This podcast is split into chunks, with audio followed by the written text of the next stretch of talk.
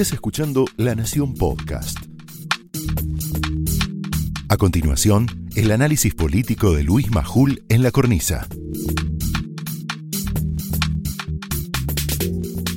programa porque quiero hacer un programa con, los hechos eh, importantes que tengo que hacer, que tienen que ver con la cuarentena, la pandemia, la economía y obviamente los casos de corrupción y el intento de impunidad y venganza. Pero fíjense que en La Nación Maya está puesta eh, eh, el anuncio de mi denuncia, a quiénes denuncio y ante quiénes nos vamos a presentar. ¿eh? Cuando lo tengan, me, avisan. Y ahora vamos a, a las cosas que importan. ¿El presidente sabe lo que está haciendo? ¿Sabe lo que hace? ¿Sabe lo que hace con la cuarentena sin ofrecer una mínima luz al final del camino? Con lo agobiante que es, con lo asfixiante que es. Y es más, porque esta es la preocupación, ¿es él quien verdaderamente manda más allá de sus decisiones sanitarias? ¿No está gobernando acaso Cristina Fernández con su sed de venganza y su orgullo narcisista más lastimado que nunca? Repito, orgullo narcisista más lastimado que nunca. Enseguida vamos a estar hablando con Pablo Lanuse.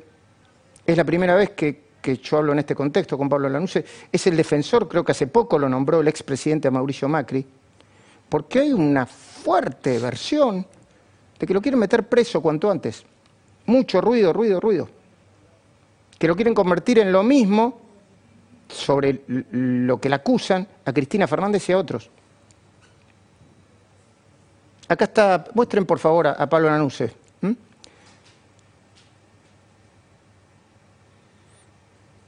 Es evidente que la vicepresidenta no habla de la pandemia ni de la economía, de la economía que está destrozada. Es innegable que al mismo tiempo empuja lo peor y a lo peor del kirchnerismo a romper todo. En las últimas horas pasó de todo. ¿Qué es lo peor del kirchnerismo? Eve Bonafini diciendo barbaridades. Pata Medina, ahí lo tenés. Luis Delía, Hugo y Pablo Moyano. Y también Cristóbal López y Fabián de Sousa, los dueños de un canal que compraron a través de un delito de evasión fraudulenta. Son los ejemplos más notorios. Lo último, Bonafini quiere imponer una multa para los periodistas, que a ella no le gustan. Pata Medina y Delía, aunque te parezca una tontería, piden uno horca y otro fusilamiento para el expresidente Macri. Los Moyanos, Hugo y Pablo, López y ella misma, tienen una urgencia mayor, pulverizar a la justicia y silenciar a los medios para que no informen sobre sus casos de corrupción. Ya funcionan como una tríada, con mucho dinero y mucho poder. Repito, con mucho dinero y mucho poder. Desarrollan una estrategia de demolición contra periodistas. Desde hace 20 días, uno de los blancos somos nosotros. Arman programas especiales, en serio digo, ¿eh? programas especiales dedicados a mi persona. En C5N, en A24 y en América TV. Hay cientos de individuos trabajando en las redes para meternos miedos. Nos están amenazando, me están amenazando de manera virtual, personal y hasta física. Antes de que termine el programa, para que esto no quede en rum rum, voy a compartir con ustedes una carta con copia al presidente, a la vicepresidenta, a Sergio Massa, el presidente de la Cámara de Diputados, y a organizaciones nacionales e internacionales de defensa de la libertad de expresión, como FOPEA, ADEPA, la Academia Nacional de Periodismo, Joaquín Morel Solá lo acaban de designar presidente, la Relatoría Especial para la Libertad de Expresión de la Comisión Interamericana de Derechos Humanos, hay que ir y denunciarlos al mundo. Ya demandé a los dueños de los medios y los periodistas que reprodujeron mentiras. El texto que preparé lleva como título Estrategia de demolición de periodistas. Impresiona el, despliegue de recursos y energía que usan. Pero es importante que lo sepas. Es importante que lo sepas. Porque quizás vos del otro lado estás angustiado, desesperado, asustado. No nos van a hacer callar. Y ahora hablemos de la cuarentena más larga del mundo. Sí, es la más larga del mundo. Y no tenemos miedo de decirlo. Es la más larga del mundo. ¿Qué me van a acusar? ¿De, no cumplir con las reglas? Si somos los primeros que cumplimos con las reglas. Lo que yo te voy a anticipar ahora no es en base a una ocurrencia, sino a consultas de fuentes de las tres administraciones, la nacional, la provincia de Buenos Aires y la ciudad. No los voy a aburrir con números, voy a ir directamente al grano. La situación de la ciudad no es la misma que de la provincia de Buenos Aires. Me lo explicaron así, mira que lo vas a entender rápidamente. Federico eh, y María Julia, compartamos así. Me dicen en la ciudad de Buenos Aires, el balde está lleno, está lleno, todavía no desbordó. Todos los días siguen cayendo gotas. El ministro Fernán Quirós considera que el esfuerzo que se haga desde el próximo miércoles hasta el viernes 17 de julio va a evitar que el agua se derrame.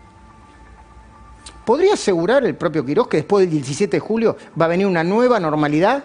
¿Viste? La nueva normalidad, el, respirar. Es optimista, pero no lo va a decir en público. ¿Y por qué? Por lo que venimos hablando con Federico hace tiempo. Teme que si se equivoca, esa falsa esperanza pueda transformarse, con estas palabras, ¿eh? en una depresión masiva, que degenere en un desborde social incontenible. ¿Se entiende, no, Fer? Absolutamente, y es muy bueno, es muy bueno esto que hace porque es exactamente lo contrario de lo que está haciendo el gobierno nacional, extendiendo una y otra vez estos anuncios sin dar un horizonte. Entonces, peor, digamos, que, esta cuarentena, que ya de por sí es demoledora, es generar falsas expectativas que después no se pueden cumplir. Muy bien. En todo caso, afirma gente cercana a Quirós, el optimismo se basa en la política sanitaria de la ciudad de Buenos Aires. ¿Y en la provincia? ¿Y en la provincia? Por lo que nos dicen, ¿no? Y no queremos alarmar a nadie, estaría bastante más complicada que la ciudad. Tiene un porqué muy claro. La única herramienta de la que parece disponer las autoridades de la provincia es el aislamiento. Olvídate, de, olvídate por un segundo ¿eh? de cómo gestionan la pandemia. Bueno, las características demográficas de la provincia hacen que sus gobernantes no puedan manejar con eficacia ni los testeos ni el seguimiento de los contagios. No pueden, no pueden. El peligro de que colapse el sistema sanitario, entonces, ¿es real? Sí, muy real. Y que colapse el sistema sanitario no significa solamente que nos vamos a quedar sin camas para tratar a los enfermos de COVID. Significa, sobre todo, y esa es la preocupación, que colapsen también los profesionales de la salud, las enfermeras, los médicos, que no puedan dar abasto, como en España o en Italia. El otro día cuando mirábamos las fotos en Mirá, de los hospitales que estaban desbordados, lo que se veía ahí eran médicos enfermeros que no sabían para qué lado correr porque ya no tenían más manos, no tenían más paciencia, concentración, energía de tantos pacientes que tenían que atender a la vez. ¿Se entiende lo que decimos? ¿Qué tenemos que hacer como ciudadanos responsables y conscientes? Cumplir con lo que nos piden las autoridades. Cumplir. Pero seguir atentamente a todos, ¿eh? A todos, a los caranchos de la pandemia, como los abogados de los procesos por corrupción, y refutar a los necios que siguen batiendo el parche de cuarentena o muerte. Basta con eso, basta, basta, basta, los enloquecen más. El presidente dijo esta semana que estaba mejorando la economía por el aflojamiento del aislamiento de mayo. Por favor, por favor, no más preguntas, señor juez. Ayer el diario de la Nación publicó los datos económicos de los 101 días de la cuarentena. Reprodujo datos de fuentes que citó, un montón, Banco Central, Ministerio de Trabajo, Fondo Monetario Internacional, Universidad Católica, el Observatorio Social, la Cámara de Comercio, una decena más de fuentes, todas citadas las fuentes. ¿Y qué muestran? La cruda y triste realidad, ahora lo vamos a hablar con Tetaz. Brutal caída de la economía y del empleo. Brutal. Suba exponencial de la pobreza y un tsunami de cierre de negocios y empresas. ¿Y cómo reaccionó el presidente? Este es el problema. ¿Cómo reaccionó el presidente? Dando retweet a una serie de respuestas de un periodista con inocultable simpatía por el oficialismo sobre lo que había escrito el secretario de Reacción de la Nación, José del Río. Ese colega estaba más preocupado por defender al gobierno y atacar al secretario de Reacción de este diario, José del Río, que en buscar y encontrar la verdad. ¿Y cómo hacía este periodista para, para contradecirlo? El periodista que validó el presidente con un retweet. Porque con un retweet un presidente valida una opinión o datos de un periodista. Con, el típico giro populista. Este periodista, en vez de atenerse a los datos de la cuarentena, está, perdón, María Julia, estaban hablando de los datos de la cuarentena, no de, no de la hiperinflación de los 90. ¿eh? Sí, por supuesto, y aparte con, un montón de fuentes que después José del Río las, las explicitó. Bueno, ahí tenés tu cámara, María Julia. ¿Qué hizo este periodista? Le echó la culpa al gobierno de Macri por la pesada herencia que dejó, como si no hubiese existido la pandemia. Y por supuesto, no dijo ni una palabra sobre la pesada herencia de Cristina. Pero no perdamos más tiempo, presentemos los datos duros. Ya cerraron 24.000 comercios en la ciudad. La producción de las pymes industriales cayó un 25%. Los más lastimados, el calzado con 61% de caída, los textiles con el 50% son los más afectados.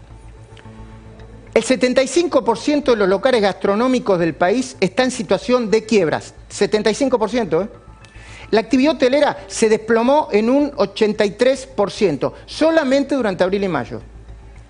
Casi el 50% de los trabajadores ocupados redujo sus ingresos. Casi un 50% perdió su empleo, o está suspendido, o dejó de trabajar por cuenta propia. Casi el 20% no cobró ni tuvo ingresos, a pesar de estar laburando. La demanda de los comedores comunitarios se triplicó. Y otra cosa, ahora lo van a ver en un informe entre un rato, con la justicia y la seguridad pasó lo mismo. Se demoraron hasta el absurdo, se siguen demorando, más de 200 causas de corrupción. En los primeros cinco meses del año se produjeron 21 secuestros extorsivos. Y ocurrieron por lo menos seis muertes violentas que involucran a la fuerza de seguridad, incluidas las dos de Tucumán. De eso vamos a hablar con Federico. La de Luis Espinosa y la de Walter Seferino Nadal. Nadal tenía 43 años y el miércoles pasado, al mediodía, fue detenido por seis policías en Tucumán, muy cerca de la Casa de Gobierno. Gritó, Gritó antes de sufrir un infarto. Dijo lo mismo, exactamente lo mismo, que había gritado, que había dicho George Floyd. Y le hicieron lo mismo.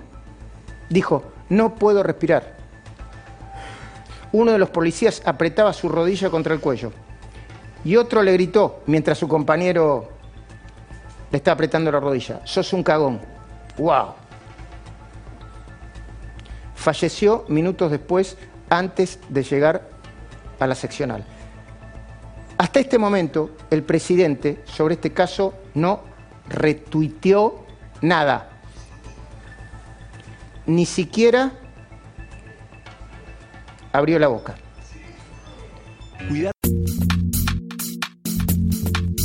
Esto fue el análisis político de Luis Majul en La Cornisa, un podcast exclusivo de la Nación. Escucha todos los programas en www.lanacion.com.ar. Suscríbete para no perderte ningún episodio. Estamos en Spotify, Apple Podcast, Google Podcast y en tu reproductor de podcast favorito. Seguí escuchando La Nación Podcast.